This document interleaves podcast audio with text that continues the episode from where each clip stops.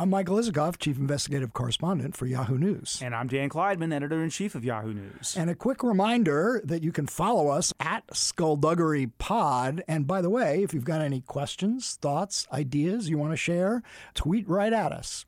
Now let's get on with the show. And you know you can't trust this president do what's right for this country.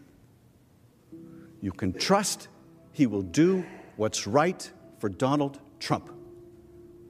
He'll do it now. He's done it before.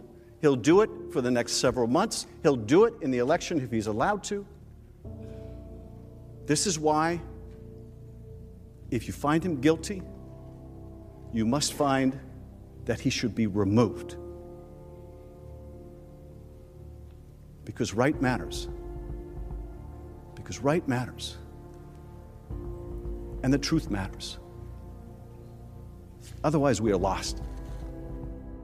That was Congressman Adam Schiff delivering his closing argument Thursday night in the impeachment trial of President Trump.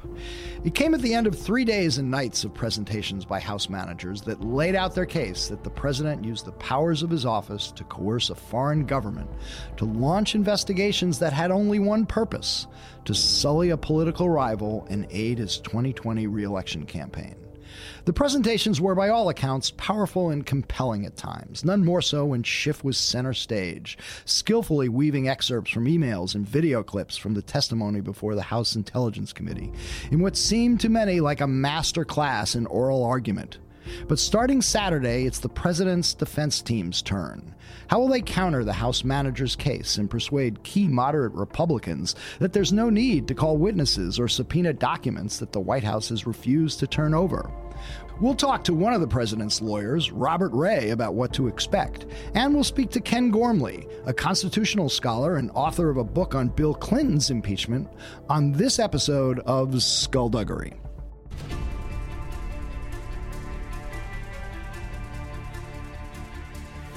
Because people have got to know whether or not their president's a crook.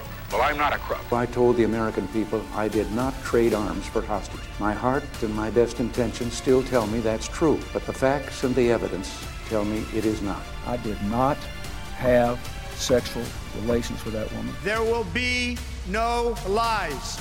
We will honor the American people with the truth and nothing else.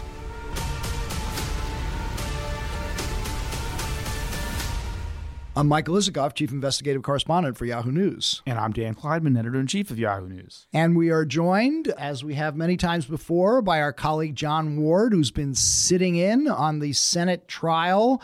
Welcome, Jon. Thank you, guys. Uh, so, quite a week with uh, some very strong presentations, particularly by Schiff although also a lot of repetition, uh, a lot of seeing the same clips uh, over and over again.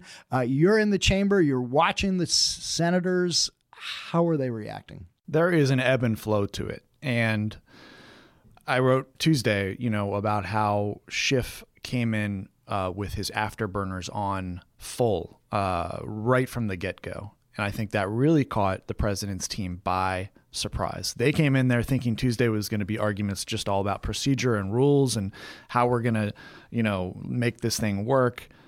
Pat Cipollone, the president's lawyer, literally spoke for three minutes at the very beginning and then gave the floor to Schiff, who then spoke for, I think, over two hours and was just really on point. So there's an ebb and flow, though, because that was the same day they went till 2 a.m. And so at the end of that day, the senators are staggering out of the chamber. And so you get to Wednesday, which was two days ago now.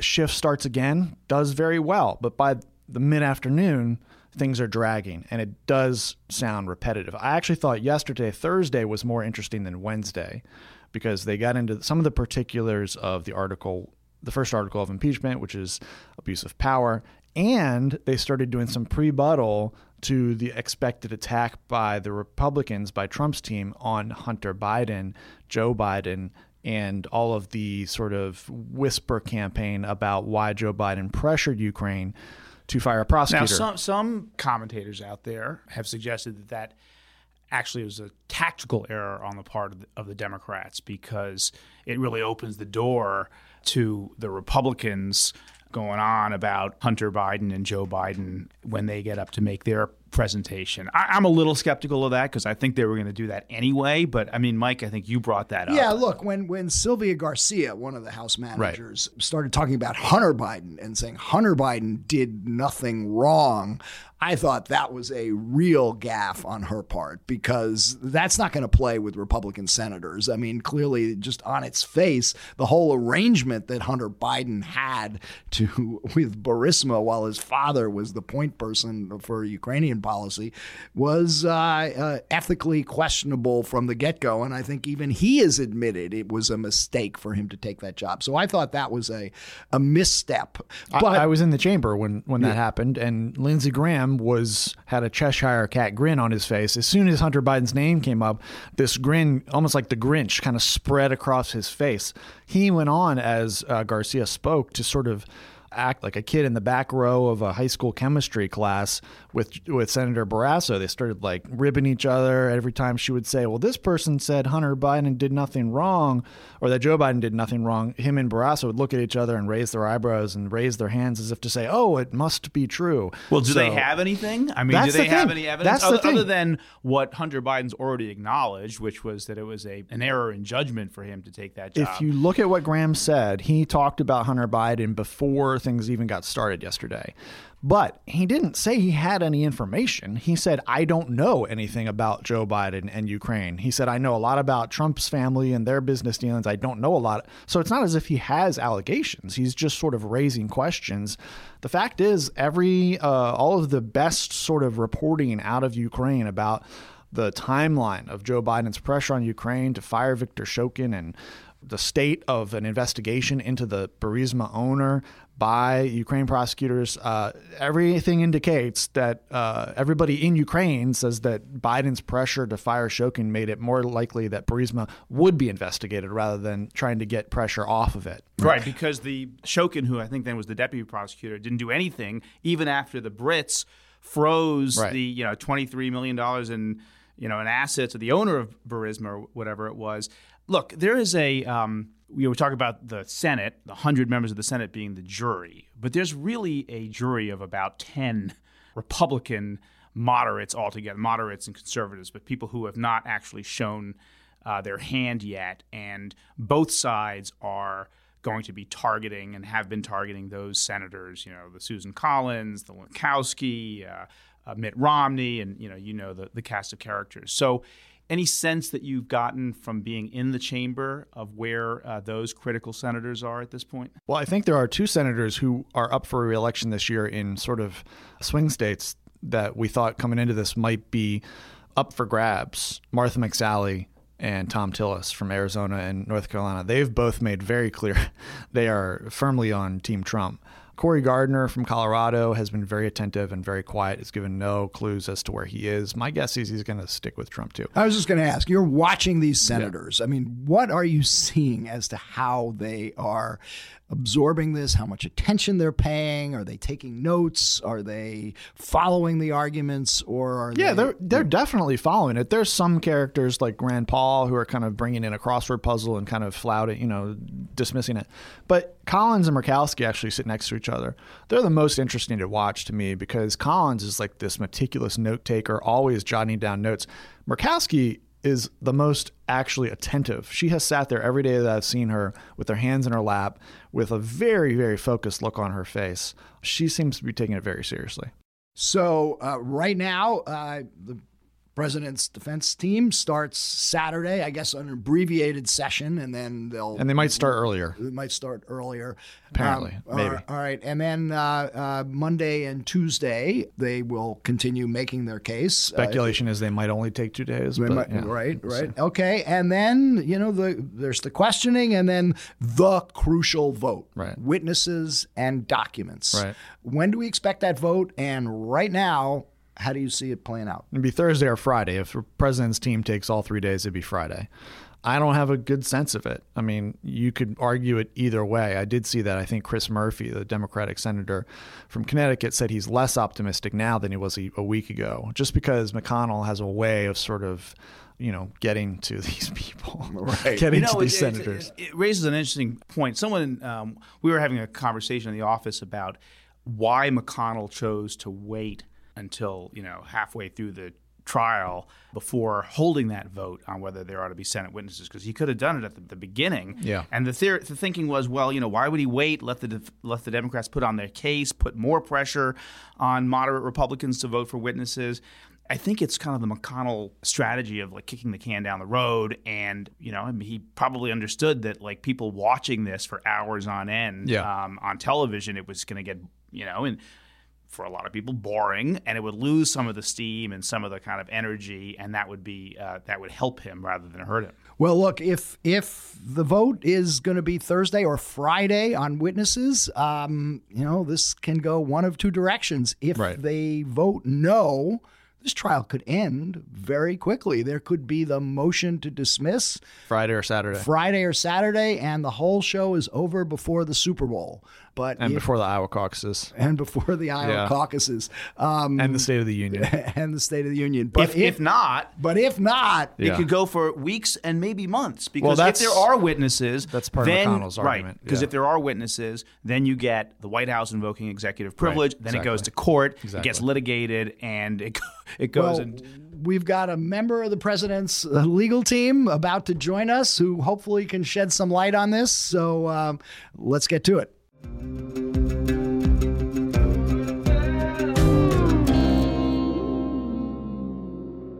Robert Ray was the last independent counsel to investigate Bill Clinton, succeeding Ken Starr, and he's now a member of the president's legal team, along with Ken Starr.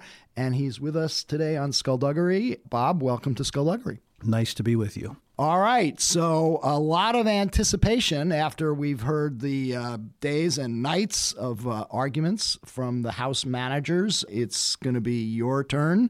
Starting on Saturday, what should we expect?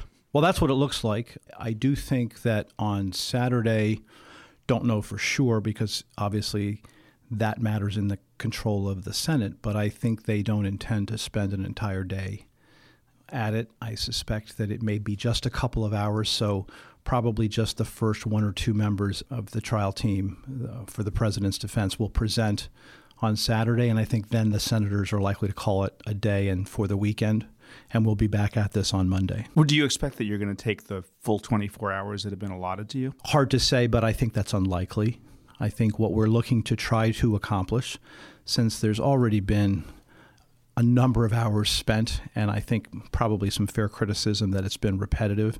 I do think that we'll make a real effort with uh, the senators not to try their patience and to be as efficient and um, avoid being duplicative to the extent that that's possible. I mean, obviously, it's a coordinated effort. There are a number of people that will be presenting, but the the object is to persuade, and what we're trying to accomplish is to persuade in a number of different ways why the uh, articles of impeachment do not warrant the president's removal. I want to get into your specific arguments, but just before we do that, we're recording here on Friday morning after Adam Schiff, the lead House impeachment manager, uh, gave a uh, closing kind of a closing argument uh, last night that's gotten a lot of attention, um, a lot of praise, kind of a summation to the jury in a way. And um, I was just wonder, did you get a chance to watch it? I saw some of it. Yeah. I've been, as you might imagine, busy preparing over the course of But the ju- last five days, all of this week, from Monday through Friday, trying Right. to you know get my my first object here is to make sure that I am prepared to do what I have to do and not worry so much about Right. what other people are doing. But I, I just wonder. I, I, I know that uh, th- you know, a lot of people said that these proceedings have been boring in some ways. They've gone on for a long time. There's been a lot of repetition. But just in terms of uh, the craftsmanship, uh, the, the legal skills as a lawyer, how do you think Schiff has done? Is has he been a worthy adversary? Do you think he's been effective just in terms of his uh, lawyering, his public presentation? Look, the president, I think himself has always said that Adam Schiff is very smart. He has prosecutorial experience, which I think is helpful and relevant for anyone in connection with proceedings of this type. I mean, I will say with regard to presentations, they are kind of a strange feature of this whole process because, in some sense, while it has been characterized as an opening argument, in many ways it's an opening and a closing. Um, and also the presentation of evidence all rolled into one, which is not usually the way things are done if you're talking about, for example, what I'm familiar with, which would be criminal trial proceedings, both as a prosecutor and then also I've spent the last, I don't know, almost 15 years in my capacity as a as a white collar defense lawyer. All right, so two questions. First of all, what's your case here? I mean, the, the, House managers have presented some pretty compelling arguments that the president was pressuring the Ukrainians to launch these investigations against his political rival Joe Biden and 2016 election interference, and that this was primarily about benefiting his uh, 2020 reelection campaign. You can deny that's what was uh, that's what the evidence shows, or you can present some evidence that contradicts it. Do you have any new evidence to show the senators that we haven't already seen that is going to undermine the case that the House Democrats have made? Michael, that's why we have trials, and yes. you get and you get. And that's no, why we have you here and, and that, on the podcast and to you, ask you these questions. And you get no free previews. But look, I, you can expect a full throttle defense on the law, on the facts, and also on the constitutional issues that these articles of impeachment uh, raise. For the first time in our history, we have articles that do not allege crimes that's a significant and substantial issue. I think Mr. Dersh- Professor Dershowitz will have probably the most to say uh, about that issue, but you can expect that a number of the other of us will as well, including myself. But there, but but there I, is still the core conduct to address. I mean, that is the essence of the House case. The rough transcript, the president's own words, the testimony of his own National Security Council staffers who viewed what he was doing as a political errand, who viewed the pressure being put on the Ukrainians as improper. How do you rebut that? Well, you say it's compelling, but ultimately, of course, it's for members of the Senate to decide. And if it were so compelling as things once were, for example, in a case that you're well familiar with, which would be Watergate, you would have expected. I think you meant Whitewater, but no, yes. Watergate. Watergate as well. Sure, I, I, yes, it, I didn't cover it, but I followed it very closely. Well, uh, fair enough. Uh, we're all, uh, yeah. Some of us here are old enough to remember. Yeah. I remember. Yeah. yeah. And remember the significant distinguishing feature of Watergate is that it was so compelling. In other words, clear and unmistakable evidence that crimes were committed.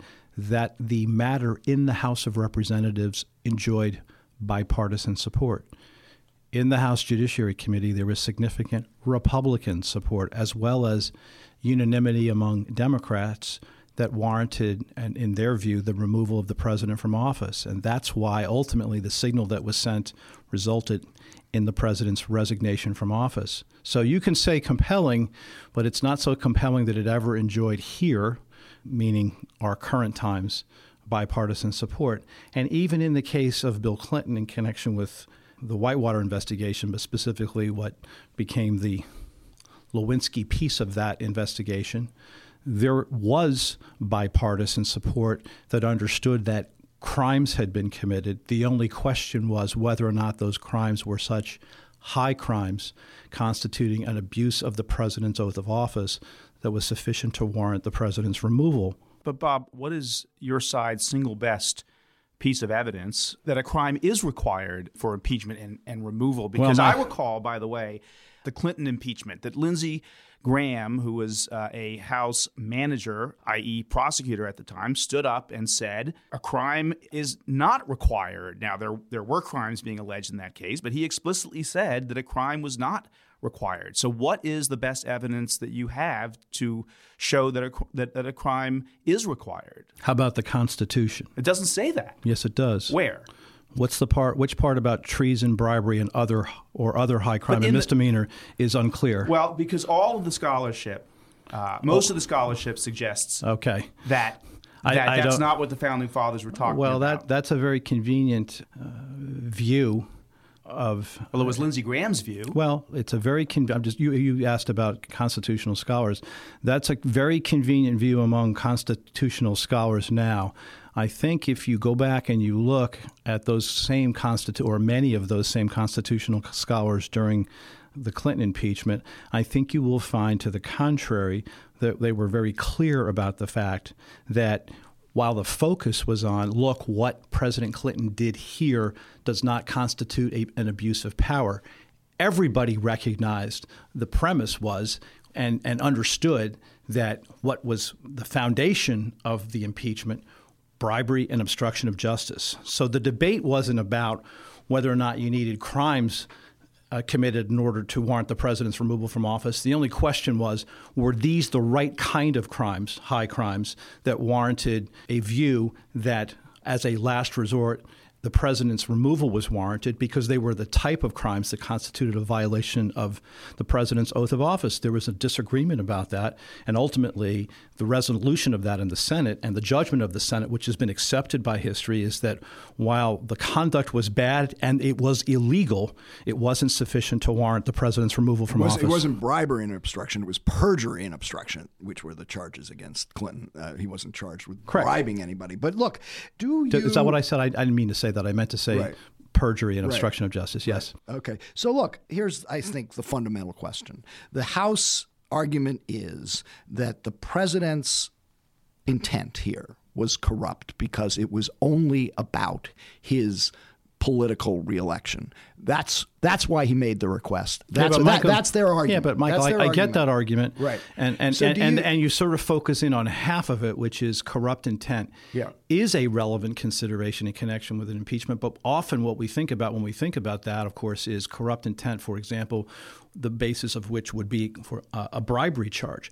Corrupt intent, sort of in a vacuum, as the House Democrats have presented it, gets much more to sort of this fuzzy concept about, well, we're going to impeach the president because we think his motives were improper relative to trying to benefit himself in connection with the 2020 election. Right. That- that- that is their argument. And I, and I will have that I can give you. I will have much to say about that issue. That that is a standardless basis for an impeachment. Why? And that's not sufficient. Why is it because it's not a high crime and misdemeanor. You want to talk to me about whether or not bribery was committed, then we can talk about that. And if the Democrats thought it was so persuasive that bribery was shown here, why didn't they charge it? And the reason they didn't charge it is because there's insufficient evidence to show that bribery was committed.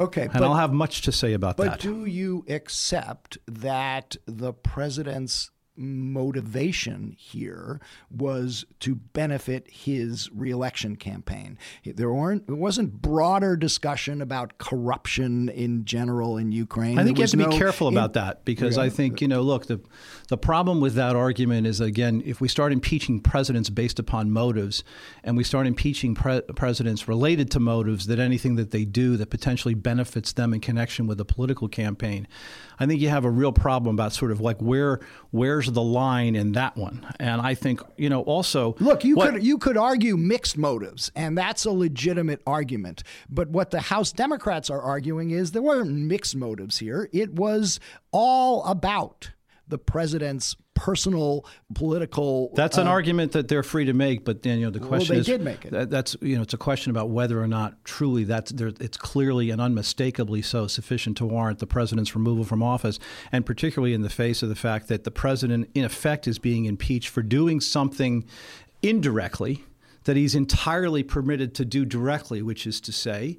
If there's a foundation for it, there's nothing wrong with the President of the United States through appropriate channels of commissioning an investigation of anybody, including a political uh, candidate. Look, you know, investigations have consequence. I get that, and they have collateral consequence in the political process. I investigated someone who was a candidate for a principal office in the year 2000. that was that, that, that was that was Hillary Clinton. Don't you think that that investigation had some potential impact on her candidacy? Sure. The question is how you handle that and whether you do so in an appropriate way that doesn't adversely or unfairly impact an election. You know, those those are all legitimate questions. But you know, to get back to the underlying premise, it's a little odd to be talking about an impeachment when the president is entitled to do that directly. And you're saying that because he did it indirectly, because he had, you know, Rudy Giuliani involved, that somehow or not that's impeachable so conduct. It, so it, it sounds to me, and this is kind of going back to Mike's first question, it sounds to me like you're at least everything you've said so far suggests that your argument is almost entirely, if not exclusively, a constitutional threshold argument. I just, um, I just so, talked a lot about facts, so it's not entire. It's not entirely. Well, that. but you, but, but I, but, but, I, but you, I would say, but I would say this: you have to start with the constitutional argument because if that argument prevails, I think, as Professor Dershowitz now has already said, I don't know any number of times recently, if his argument prevails, there's nothing else to talk about. But it's you, over. You're not only talking about facts; you're talking about about motives. Uh, the question I have is, where do you dispute the basic facts that the Democrats have laid out in the last the phone call itself. But w- what aspect of the phone call did, is, did there, they, is, is, there is there any possibility of construing that phone call as an exp- explicit quid pro quo that would be sufficient to show bribery and a crime that would otherwise warrant the no, president's the removal from office? The, but, the answer is no. All right, but you know, so, that's your uh, interpretation so that's a, so that, that, it doesn't rise to the level. But we, clearly, we are we are in fact about interpretations here because that, there's a trial. That's why we do this. All right, look, there's going to be a very key vote next week about sure. witnesses and documents, and the polls show look, we have a dispute about facts, we have a dispute about what happened here, and we have key witnesses and documents that could shed light and resolve that dispute. How do you argue that it's not worthwhile for the Senate to get the testimony of those key witnesses who have not testified so far and hear what they have to say, starting with John Bolton? Well, you have to go back into all of the premises of the question that you just asked. In a standardless impeachment that charges articles that include abuse of power and obstruction of conduct. I suppose that any facts um, are are in dispute if what your object is is I'd like to know more about something that is standardless in order to decide whether or not that warrants the president's removal from office. Uh, let me let me put it to you this way, and simply and plainly, the issue about whether or not there will be witnesses uh, and and documents is a matter to be decided by the Senate, of course. I don't tell the Senate what to do; they will make that judgment. Well, but, but, I would going to argue but, that but I would say, shouldn't. But I, but I, right. But witnesses. I would suggest to you that documents and witnesses are only necessary to the extent that you're unable to decide whether or not what from what has already been presented whether or not the president's removal from office is warranted. If you can make that judgment without documents and witnesses, I imagine there will be senators who will arrive at that conclusion and that will be the end of it. But but I will, you know, concede the point that there may be other senators who think to the contrary and there's a that's a reasonable debate to have but ultimately the body will decide whether or not they need this isn't just a factual resolution exercise for the purposes of determining that I would like to have answers to thing and to things and resolve facts. This is not an oversight hearing. This is a matter where the question to be decided isn't, you know, but you're, oh, can I have more facts because I'd like to know more information to decide whether or not certain things happened.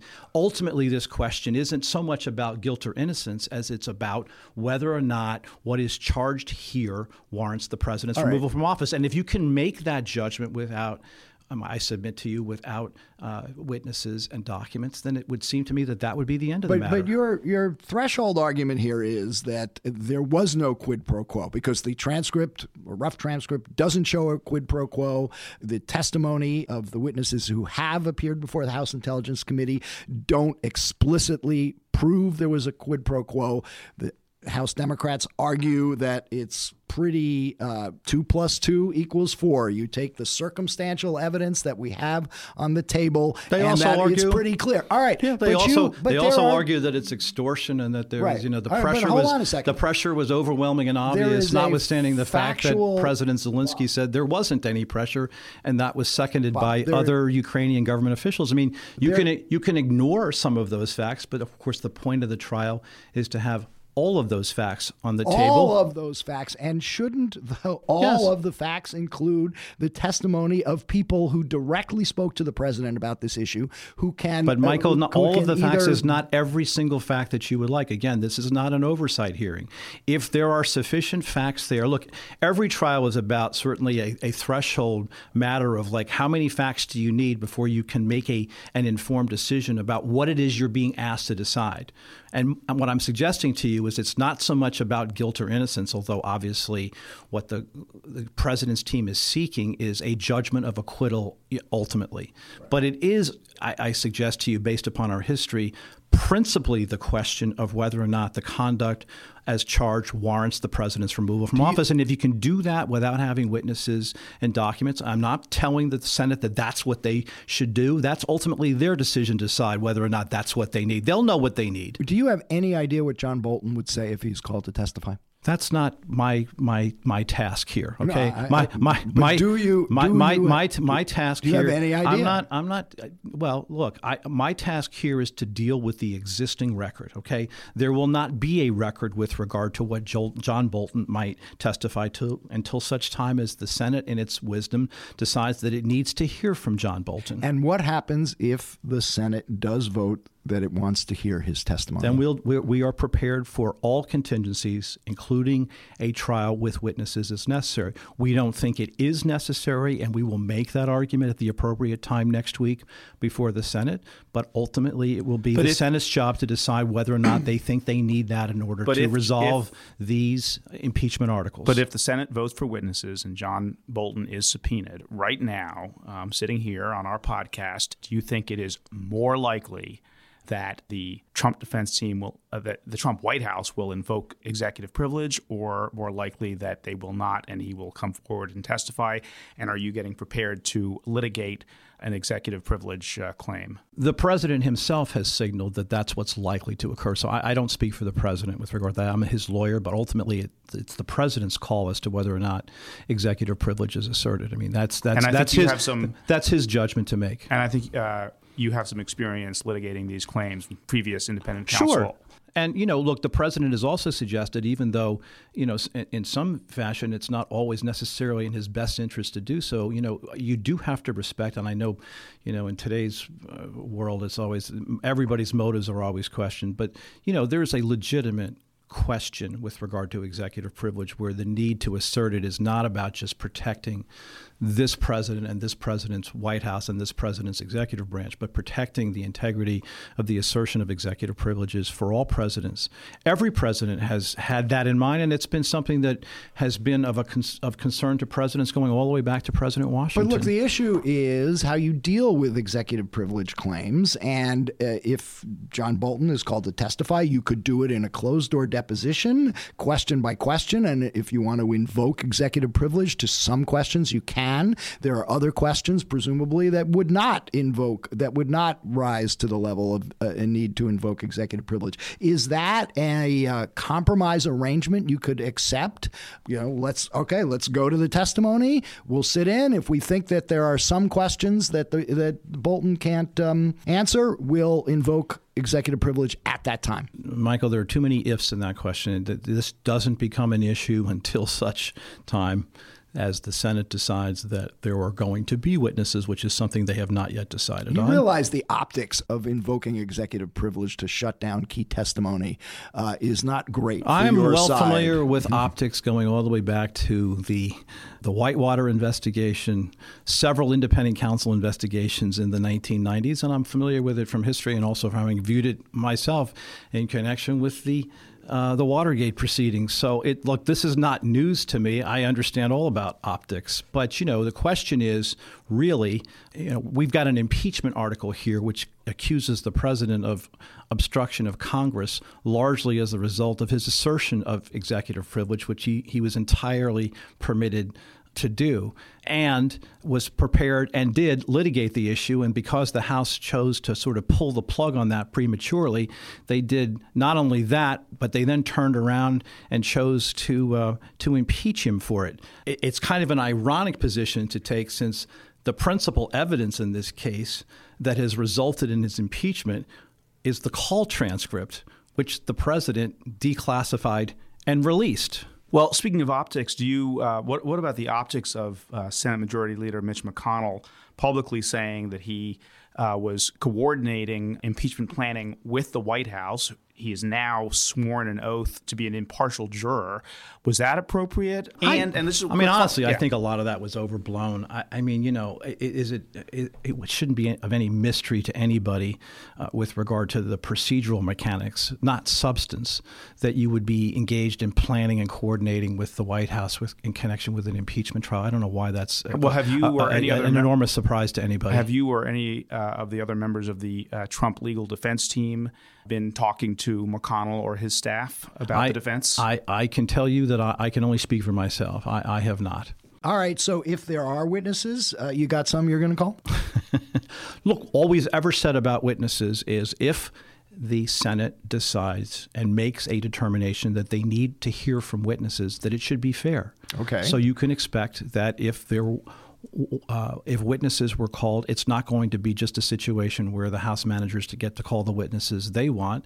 In fairness to the president, which is all we've ever been seeking through all of this, including right. from when we were back in the House of Representatives, our position has simply been you can't hear from witnesses from just one side. You're well, going to have to have the, witnesses from both sides. Well, That's Bob, all. based on the uh, case that the Democrats have presented, and they spent a lot of time yesterday talking about Joe Biden and, and uh, Hunter Biden. Right. Is would Vice President Biden be a legitimate witness uh, to call? I think it's premature to be able uh, to make that determination. Uh, but I will say that the argument by many of the House managers and, and many others that testimony with regard to the Bidens, meaning both the former vice president and his son, as their characterization completely irrelevant seems to sort of beg the question if your big contention here is that there was an improper motive by President Trump in pursuing uh, this conversation with President Zelensky relative to investigation of the Bidens, it seems to me your views about that are colored or affected by whether or not you think there was merit to such an investigation seems to me that's relevant evidence. And after all, who's the defendant on trial in this matter? The president. He's entitled to a defense. Uh, it's a rather odd concept to say, oh, no, no, no, you can't present a defense with regard to the Bidens. That's irrelevant. Really? No. But why, then the, why president, the president gets to present then, a defense as he sees fit. But it sounds like you're it, arguing it, that, that Biden, that Vice President Biden would be a legitimate witness, and that if witnesses, if the Senate votes uh, to allow witnesses, that you should call him. Well, that's up to the Senate, right? I mean, ultimately, but, but well, no, be, the the question of whether they're going to be witnesses is up to the Senate, but who gets called is up to. Well, even who gets called is is is clearly their determination. I mean, we could make we can make proposal as to who we'd like to call. Just because we propose something doesn't mean that the Senate has to accept it. I mean, that we you you are familiar with that that issue in connection with the um, the Clinton impeachment. It wasn't you know there there was a, a decision and a determination that they would hear from three witnesses. That was a a, a determination that was made by the body. But so just because hand, so just because we want yeah. them doesn't necessarily mean other, that we get them. But on the other hand, Bob, wouldn't you also concede that from your perspective as as a defense lawyer that Vice President Biden might not be an ideal witness in terms of the optics. He's a pretty popular guy. He's um, well. What you are talking about is are, are, there consequences and political considerations to, to all of these things? Of course, you know. And I'm, I, you know, my role here is as a trial lawyer defending the president of the United States in connection with an impeachment. You know, I don't get to make all of those determinations. There's a lot of other things that weigh into that. My job is to get the president safely through these proceedings to a judgment of acquittal. Period. That's my job.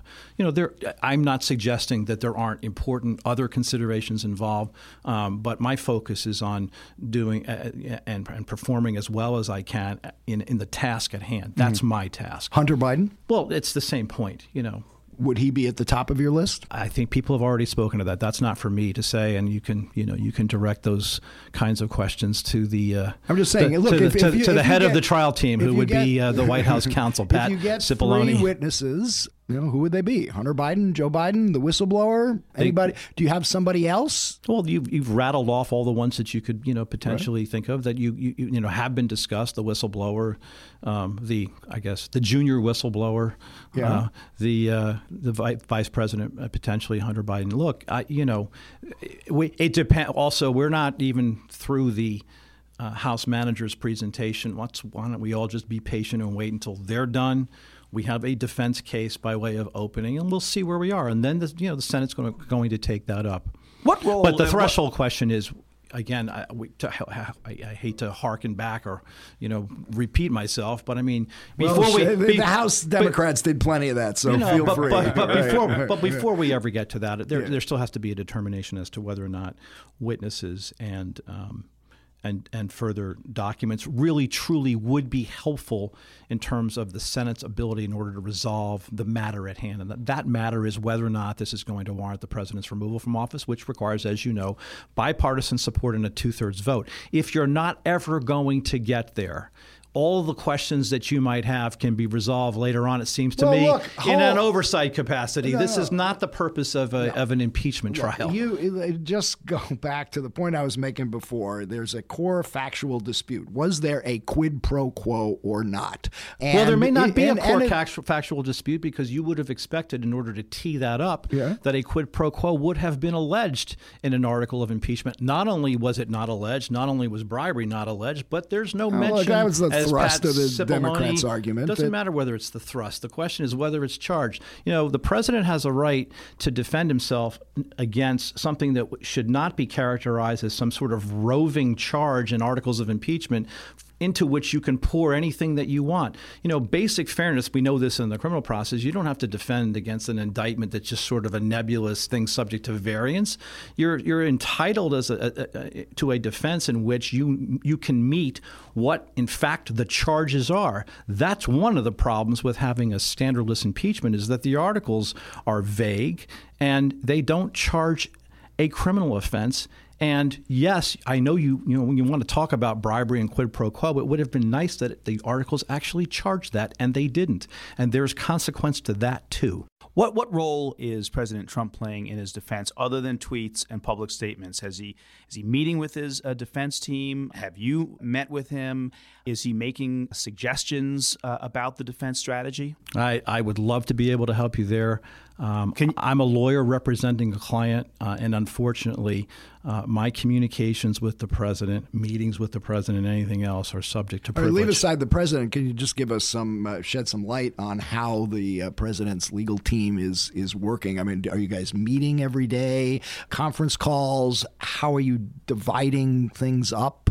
I'm sorry, Michael. I'm not here to give you a window into how the the president's defense is being uh, organized and orchestrated, and the and the subject of the conversations. As interesting as that would be, and maybe someday when this is all over, to a limited degree, I may be able to do that, but I can't do that now. Well, let me just ask this question. Go ahead.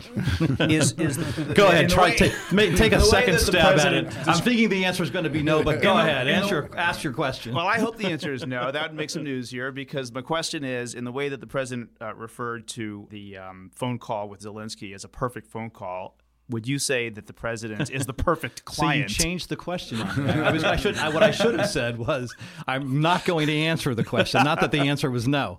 Uh, look, I have I have said whatever you and I've said so publicly. Whatever your views are about whether or not the, the call was perfect or not, um, I have commented previously that look, it would have been better since it led to this impeachment. And I've always been a firm believer in this. You know, running things through the ordinary processes of government um, are done for a reason. They insulate you from just this sort of criticism in the political process. I'm a great believer in the Department of Justice and its uh, processes. And, you know, look, if it had been left to me, it would have, I, I think, been better to have uh, done it that way. And largely that's kind of where we. What way? Well, that's largely that's largely where we are now. I mean, you know, John Durham has an investigation. It's been specially commissioned by the Department of Justice through the Attorney General. And the president is entirely permitted to in, uh, conduct foreign policy and foreign relations through you know whatever means he determines are appropriate. Uh, m- my only point has been that um, you know look it it. Um, when you do that and you and you don't run them through the usual channels, it's subject to just the sorts of criticisms that we have seen here. That it's motivated not on the merits, but for you know partisan political advantage. That's why you avoid doing that. Yeah, I mean the bizarre thing is if the president really thought there was something wrong with what the Bidens had done eh, or what the Ukrainians had done. He could have asked his own government, his own Justice Department, to conduct those investigations, sure, asking a foreign government, a foreign government, which, by the way, you know, has had this history of corruption on its own to do the investigation for him, seems like a really weird way to get at the facts that would have credibility with the American public. And there are look, and there are ways to go about doing that. We have you know treaties, right. including a treaty with Ukraine. It's a mutual but he legal, didn't do that. legal assistance treaty. But look, you know, ultimately we, we, we get there, and I think things are now uh, in the hands of the Justice Department where they where they should be. Well, the Justice Department isn't investigating the Bidens, and well, it isn't investigating Ukrainian interference, a supposed Ukrainian interference well, either. There, there, there are matters we don't, you know, I don't know that it's we, we have an entire picture about what it is John Durham is investigating, but but I think nothing th- about John Durham's I, brief but encompasses I, but, but the I, but I think things are where they should appropriately be, and that's a good and healthy thing. But you know, to get back to my original point, I mean, are you seriously about trying to impeach a president again for doing something indirectly that which he was permitted entirely to do directly? That's my only point. You keep saying that this is something the president could have done directly. By that, do you mean he could have ordered his own government to do these investigations? Or that's is that what you're saying? Yeah, he can ask the Justice Department to look into it. But he didn't. I understand that, but you're, you, you, you, then you just missed my point. You're, you're then saying that it that it's an impeachable offense for him to do something that he did that he could have done directly. But you, well, but you, you also said that you were you, well, you respect uh, Justice Department processes, and it sounds like you're saying that. But ideally, that would have been a better and approach. that's and by the way, that's just one person's view. Having spent a, a, you know a career in law enforcement and have been been a part of this, you know, I'm not the president of the United States. The president decides how he wants to conduct foreign policy and also who he uh, wants to use as it as as advisors. You might and not it wouldn't appointed be, Rudy Giuliani. And it, well, it wouldn't be the first time though that a president has conducted foreign policy through somebody who is outside of the foreign policy establishment or outside of the of the Justice Department. I'm not suggesting, as you might imagine, that there aren't consequences to doing that. I'm just suggesting that it's a, another thing altogether to claim that that's impeachable conduct. That's okay, all. so I think you indicated you are going to go Monday night? I, I want to be careful about that because I don't, you know, uh, we will not, like all trials, you can say what you think the schedule is. I've lived long enough and tried more than, I don't know, 35 or more cases. You know, when I think I know the schedule, somehow it always has a way of changing.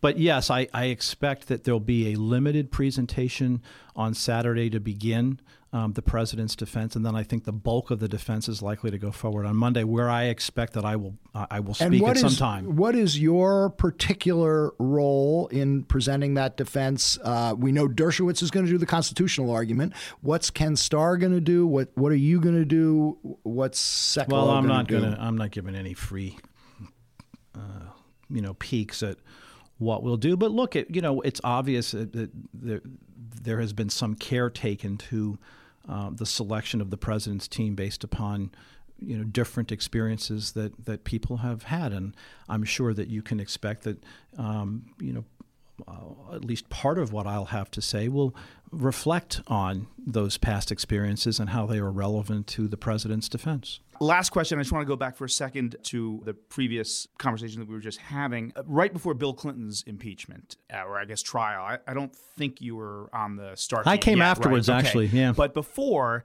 he did go on national television and he uh, acknowledged that he was wrong. He showed some contrition. You can say he was forced to do that, uh, but but he did. Donald Trump has conceded nothing. It was a perfect call He's a victim. This is a witch hunt. It's totally illegitimate. I guess my question, just tactically, from your point of view as a lawyer, wouldn't it be better for you? Wouldn't it make it easier to present your, your case if the president acknowledged that it wasn't a perfect call, that um, if he could do it again, he might do some of these things differently? Wouldn't that be helpful to your case? Wouldn't you like him to do that? I'm not the president. I'm uh, his lawyer defending him at an impeachment trial you know, stay tuned. The uh, you mean there the, might this, be an apology? No, no, no. the, the, the, look, the president has ample reason to be concerned, not just for himself and this presidency, but for all presidencies, with regard to the articles of impeachment that have been advanced by the House of Representatives. But he may have staved off impeachment had he done that. That would have helped future I, presidents. I think that is incredibly politically naive to think so. Well, well on we, that note, on that note, um, we will be staying tuned uh, as you get your uh, moment in the sun next week, uh, and um, we will see how this turns out. Thanks. I very much look forward to uh, to it. I am very pleased and proud to represent the president. It's an exciting opportunity for me personally, but an important one for the country too. Thanks for joining right. us. Thanks. Thanks for having me.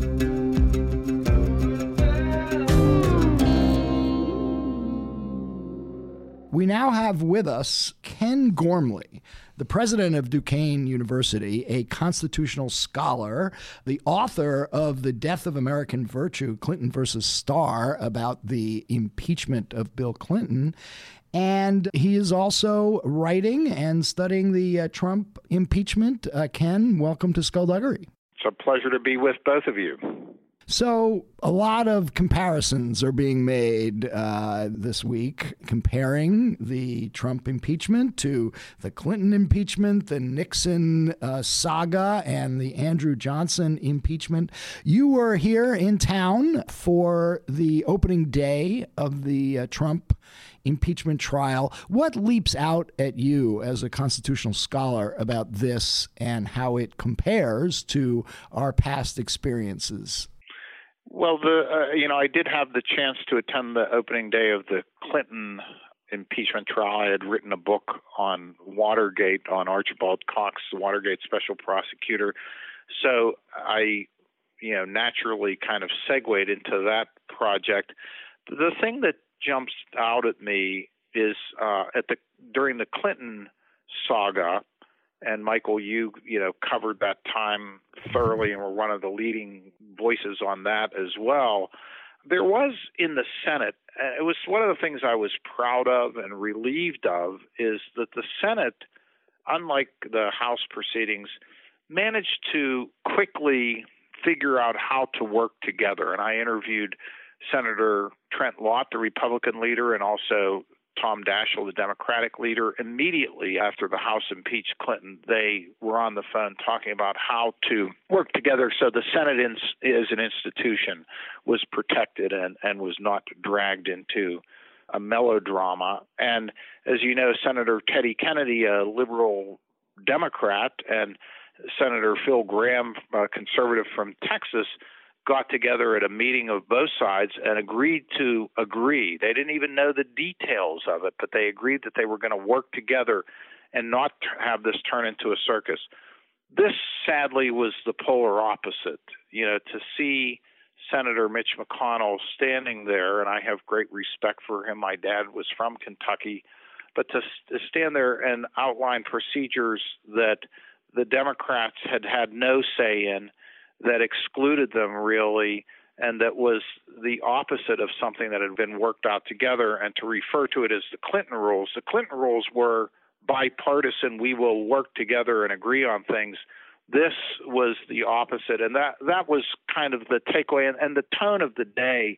As you heard some of the attacks there was more vitriol in the room more a sense of posturing for television cameras then reflected the seriousness of the occasion. And, and frankly, I was pleased when Chief Justice Roberts later in the evening after I had left really rebuked both sides for that. This is a serious moment, and it wasn't being treated completely like that. And so, do you? What do you attribute uh, the differences to? Is it just the kind of increasing polarization in our political culture, or does it have to do with uh, personalities involved? And I think there is a, and I think I'd like we should get into this because if you then compare Watergate, now there of course there wasn't a an impeachment vote and there wasn't a trial, but if you compare that period to the Lewinsky uh, Clinton impeachment and then to the Trump impeachment, there is a, it seems like uh, there is a kind of a deterioration sort of all the way through. So I'm just curious how you see the kind of evolution in kind of uh, historical terms, or devolution, or devolution, right? Yeah. Uh, well, you know, I spent a lot of time on the Archibald Cox book with Archibald Cox, who had been my law professor at Harvard, and with Elliot Richardson, two great public figures in American history. And there was, and I interviewed Robert Bork, uh, who actually came, grew up in Pittsburgh, and you know, I I think even though he was viewed as a villain by some, he was in a different position than than some of the other folks in the when when it came to the Saturday Night Massacre. But at that time in Watergate, you still had people who viewed public service as a sort of sacred profession. And uh, if you were forced to do something you didn't agree with, you resigned, like Richardson did, and, and Cox had done earlier in his career in the Truman administration it's hard to find those people, you know, as we start moving forward. Now, uh, when you got to the Clinton impeachment, as I said, fortunately in the Senate, you still had that sense of how do we protect this institution of government and the good of the whole country. What started sliding there was the, you know, kind of making it personal, which began in the Clinton saga, and I witnessed it firsthand as you did people started treating others as evil people if they took a different position. Even among the public, you could go into the grocery store to people would be shouting and pointing fingers. But a big part of it, sadly, is uh, you know re- relates to the evolution of the media. I think. I remember, uh, as you do, Michael, the big story, the Lewinsky story, was largely broke, I believe, broken by the Drudge Report, Matt Drudge, and people said, "Who is this? What is the internet? Who is a- After Matt our editors at Newsweek uh, decided not to run it. Yes, yeah, exactly. We do remember you, that well. You could have been retired by now, and they, they make a movie uh, after you. But uh, you know, unfortunately, we've evolved in a way that I hadn't expected, where you have these siloed media sources, and I also think it's just you know the way we've evolved with television where it's okay to shout at people and be disrespectful and just you know shout over people. As a college president as you know I'm now president of Duquesne University in Pittsburgh. I have a program each year on civil discourse and this year will be the topic of politics contentious elections and civil discourse. I want our students to learn that it's not appropriate. And the way you learn to be leaders is to refrain from doing that and treat others with respect, even when you disagree with them. But I do think, sadly, the you know the way media has evolved and it's not done evolving has contributed to that. What I saw on display even in the Senate the other day looked like people appearing in front of their their favorite TV show with people who all agree with them you know, kind of making their points and, and trying to lash out at the other side.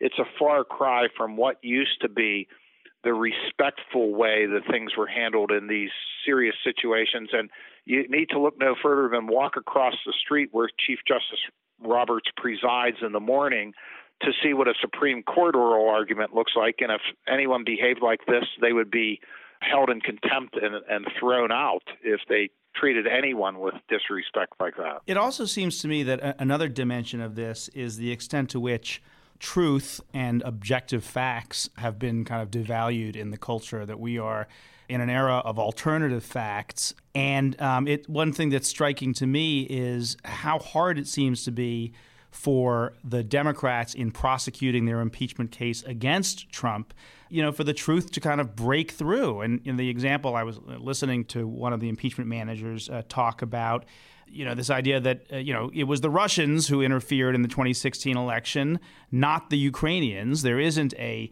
a server that's gone missing in Ukraine, as the president and his supporters have alleged, the so called CrowdStrike theory.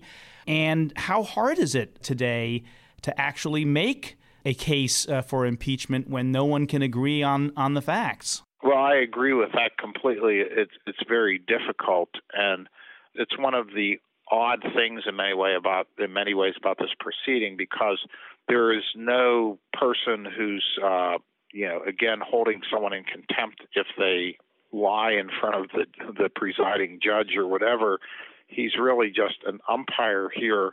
But it does make it very difficult because ultimately, all the you know White House team has to do is sow enough doubt in the minds of the senators who are on the fence to err on the side of acquitting.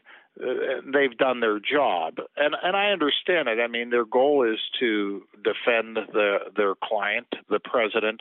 But when you don't can't agree on the facts and are prepared to use whatever facts suit you, that does create real issues, and and ultimately it's hard also for the American public to be able to make valid judgments later on about whether they want to return people to office. You know, the other thing that leaps out at me is the hypocrisy on both sides, in which uh, you know people are making arguments that are almost the exact opposite of what they made 20 years ago during the Clinton impeachment.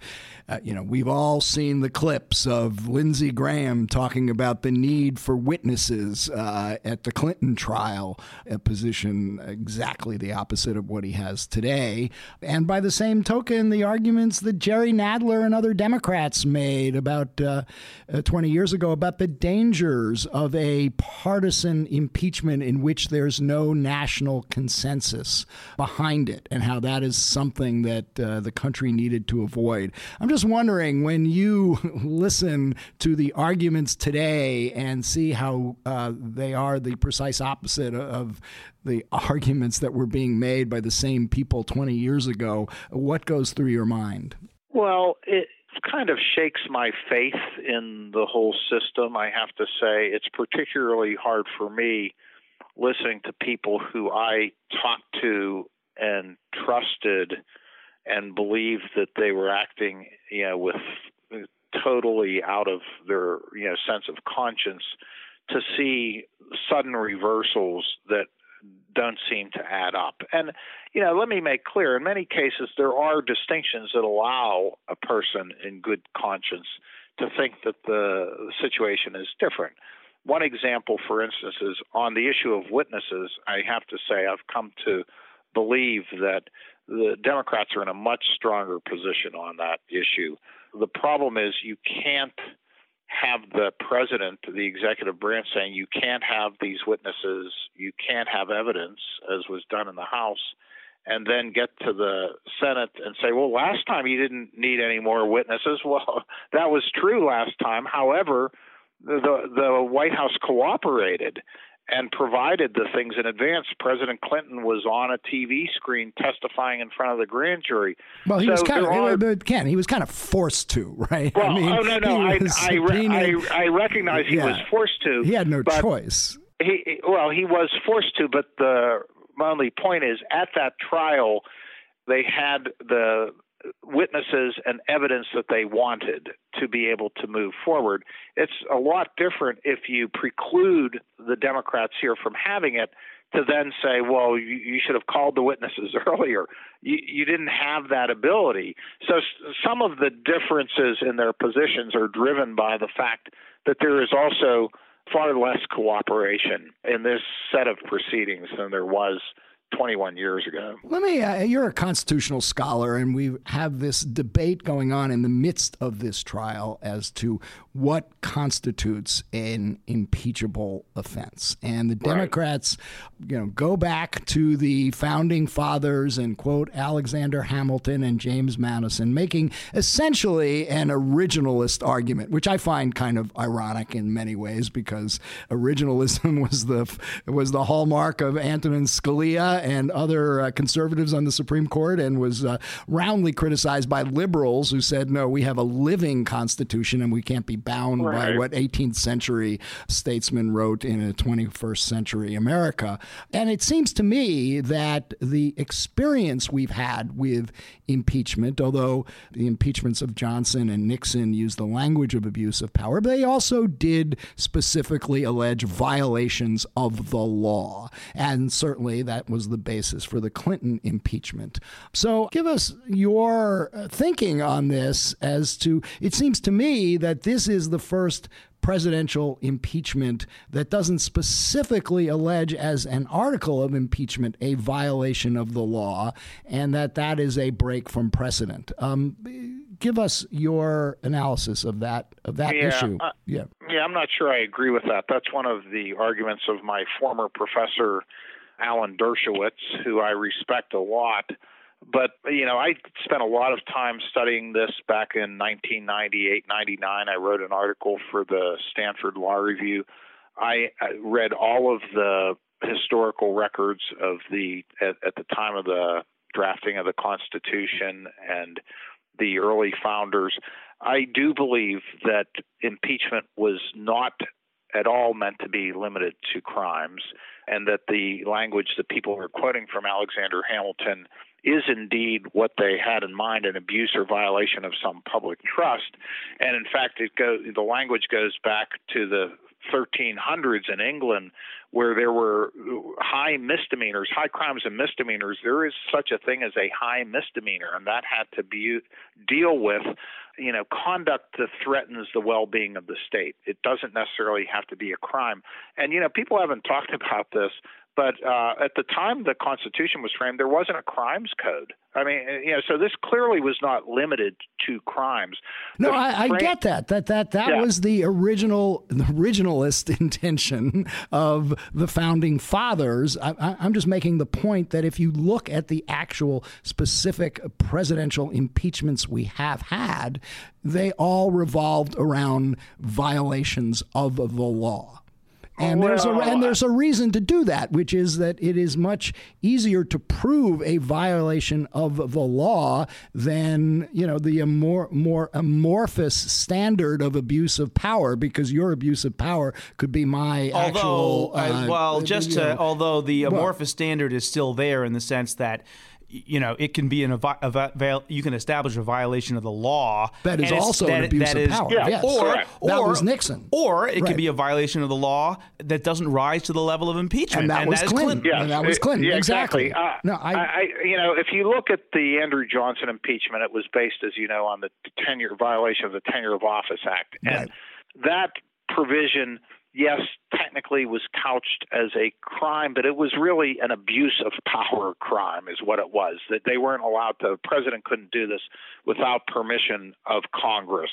And you know, contempt of Congress, from my research, is a crime. I mean, there was a criminal law passed in 1857, and they used that, for instance, in the Teapot Dome scandal when uh, the Attorney General Daugherty's brother wouldn't uh, respond to a subpoena, and they sent a, uh, a deputy sergeant at arms to Ohio and arrested him, and it went up through the Supreme Court, and they said that was permissible. But you don't so, have a litigant in a judicial case determine what the uh, uh, make the ruling on what is the crime here. That's why the argument has been made, and I happen to agree that had the Democrats gone to court and gotten even one judge on one of these witnesses they say is essential to the case, they would be much stronger positioned today, I, I especially on that second article, obstruction of Congress. Yes, I, I, I do agree with that. I think that was a tactical error, although it doesn't help when a president makes a blanket declaration that no one is is going to cooperate and that is unprecedented as well.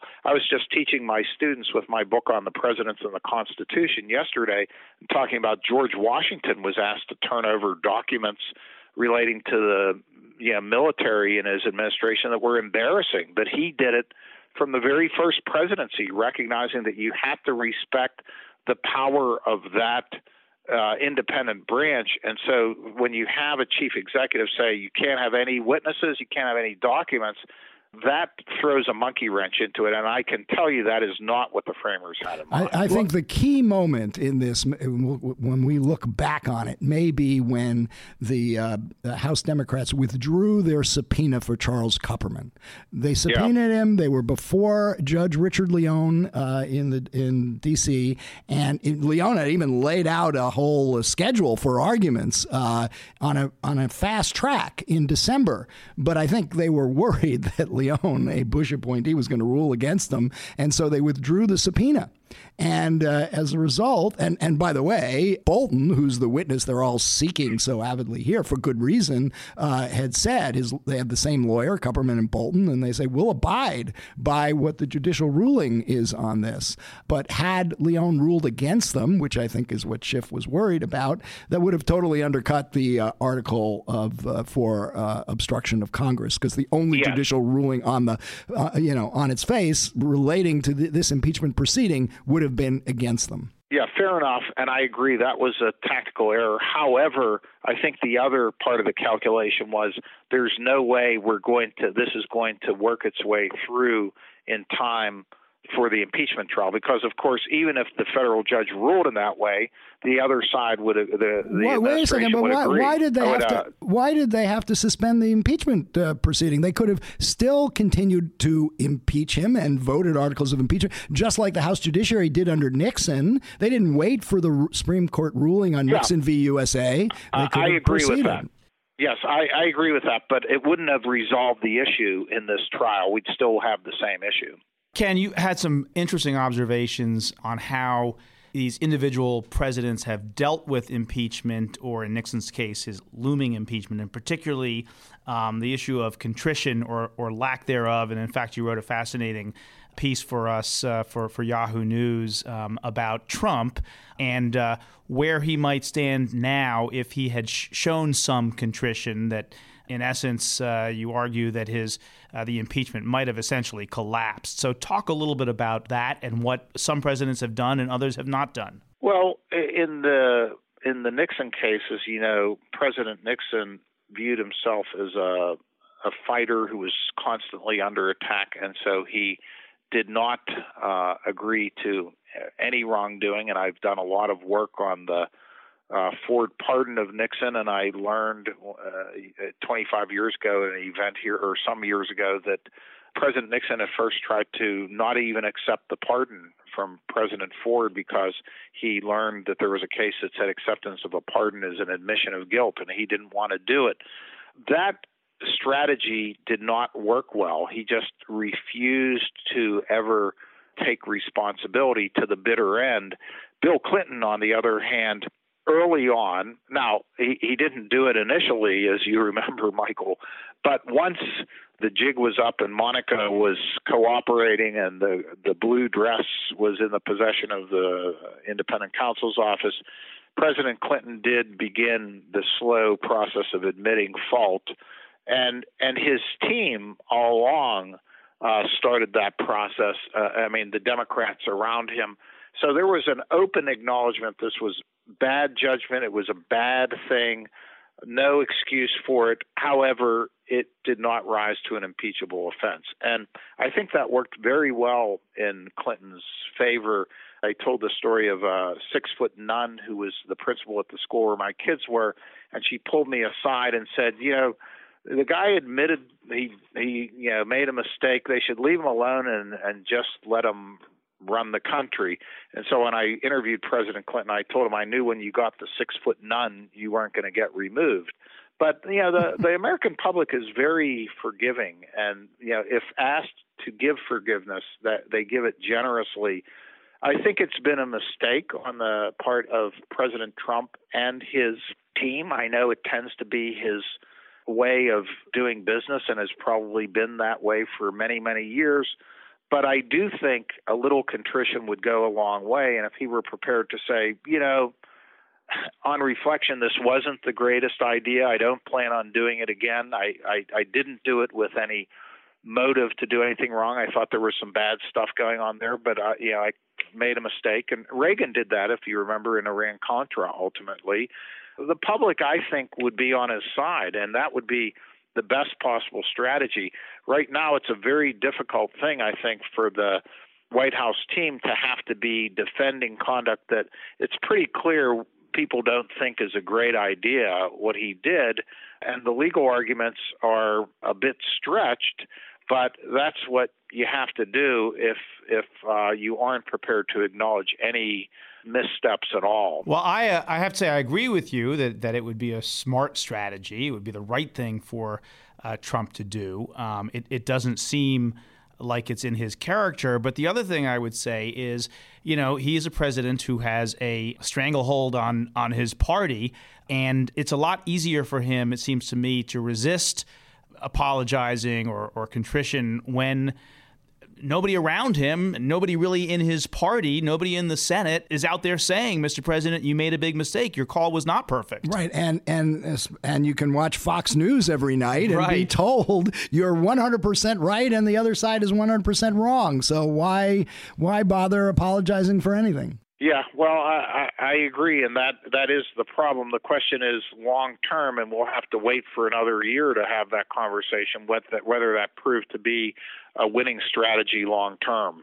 You also wrote an interesting piece in Politico uh, a couple of weeks ago, in which you started out uh, with a somewhat historical perspective as the impeachment, I'm, I'm, reading it now, as the impeachment machine grinds toward a Senate trial.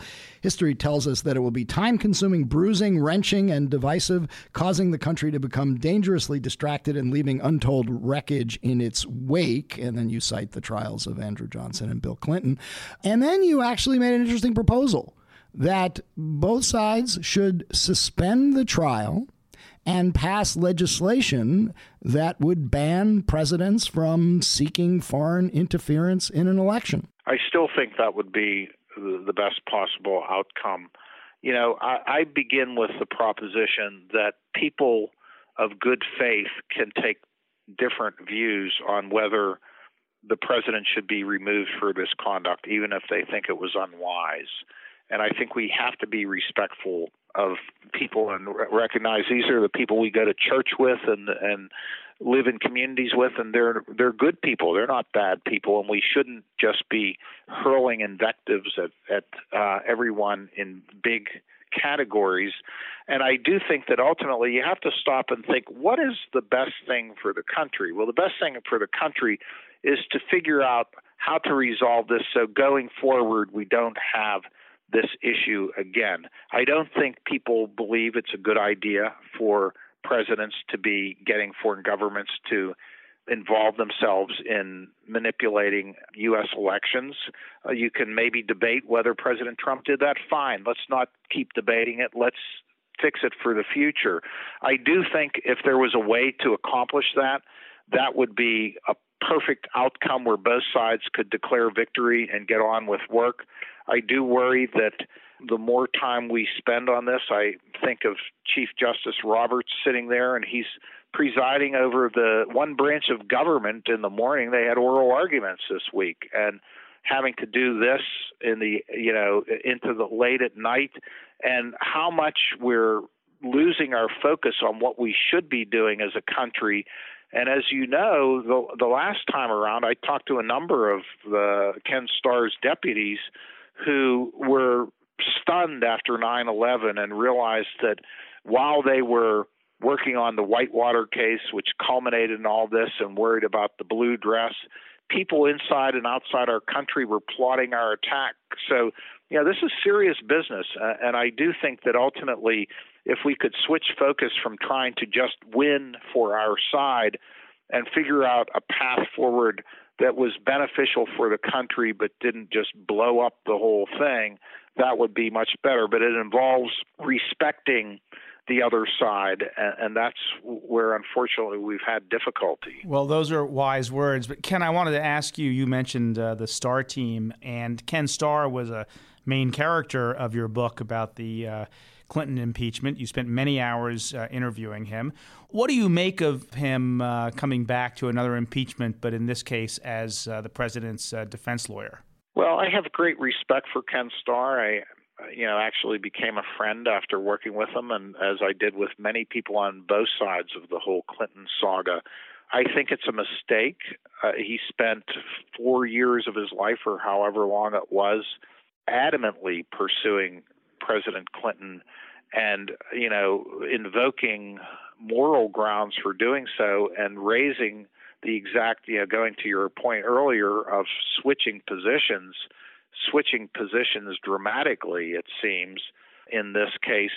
You know i would think that there are better ways to use his time than to do something i don't know that it really will benefit the president in the end even though i think he's a fabulous lawyer and i i think it's a smart move in some ways by the Trump team because he can speak to a lot of those senators and to Chief Justice Roberts, and he's one of the greatest oral advocates in the country, having been Solicitor General.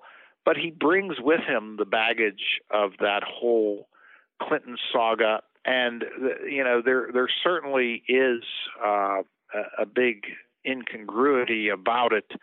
Uh, I noticed that Paul Rosenzweig, one of his top deputies, voiced that concern, and I, I'm with him. I, I really think that in the end, for Ken Starr, I'm not sure it's a great thing to you know appear in this movie in the exact opposite role. Okay, one last question. We are expecting a vote on witnesses next week. If there is a 50-50 tie, and there could be, can Chief Justice Roberts break that tie? Can he vote at all? Can he even sign the subpoena given that the White House has made clear, the president has made clear that if John Bolton is subpoenaed to testify, they will go to court to invoke executive privilege, and that this case could end up before the Supreme Court of the United States, presided over by Chief Justice Roberts. Yeah, that would be a lot of fun, wouldn't it? uh, yeah. I, I think what would be interesting if we got to that point. I think that the first step would be to see if Chief Justice Roberts could broker some compromise, and he's very good at that. I have thorough respect for that him. would take him out of the role that Chief Justice Rehnquist uh, pioneered during the uh, Clinton trial of doing as little as possible. Well, I think that's his goal, but the, he may not be able to you know do that at a certain point. Chief Justice Rehnquist didn't face an impasse like that. For instance, one compromise, uh, as you know, could be having a witness like John Bolton come in and give testimony in private with just the senators and the chief justice, or even provide uh, and the White House lawyers and the managers, perhaps, and see if there are national security issues, kind of like the in camera part of things, We're having in camera review by the Chief Justice uh, with the, the ability of the White House to weigh in on it and make a decision if there's a way to allow certain witnesses just to talk, uh, talk about specific topics, because as you know, executive privilege is not absolute, even if it exists. Uh, so there, I could conceive of some ways that he might be able to broker some kind of a deal. I think we're in total, you know, total new territory here because each impeachment trial is something of its own. And uh, if it came to that, I, I think that he might try to resolve it, but ultimately he's not going to overturn what the Senate decides collectively. Well, uh, Ken, I, I, I, fear you may be a little too reasonable for these uh, polarized times, uh, but I uh, really appreciate you joining us and uh, hearing your insights. Thanks, thanks for being with well, us. Well, it's a pleasure talking to both of you, and uh, we'll we'll stay tuned and see where things are in two weeks. Okay. Okay. Thanks, thanks a lot, lot, Ken. Thank you very much. Thanks to Robert Ray, a member of President Trump's impeachment defense team, and Ken Gormley, constitutional law scholar and president of Duquesne University, for joining us on this episode of Skullduggery.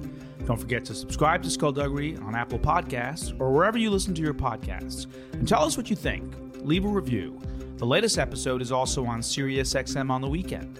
Check it out on POTUS Channel 124 on Saturdays at 3 p.m. Eastern Time, with replays on Sundays at 1 a.m. and 3 p.m. Be sure to follow us on social media at Skullduggery Pod. We'll talk to you soon.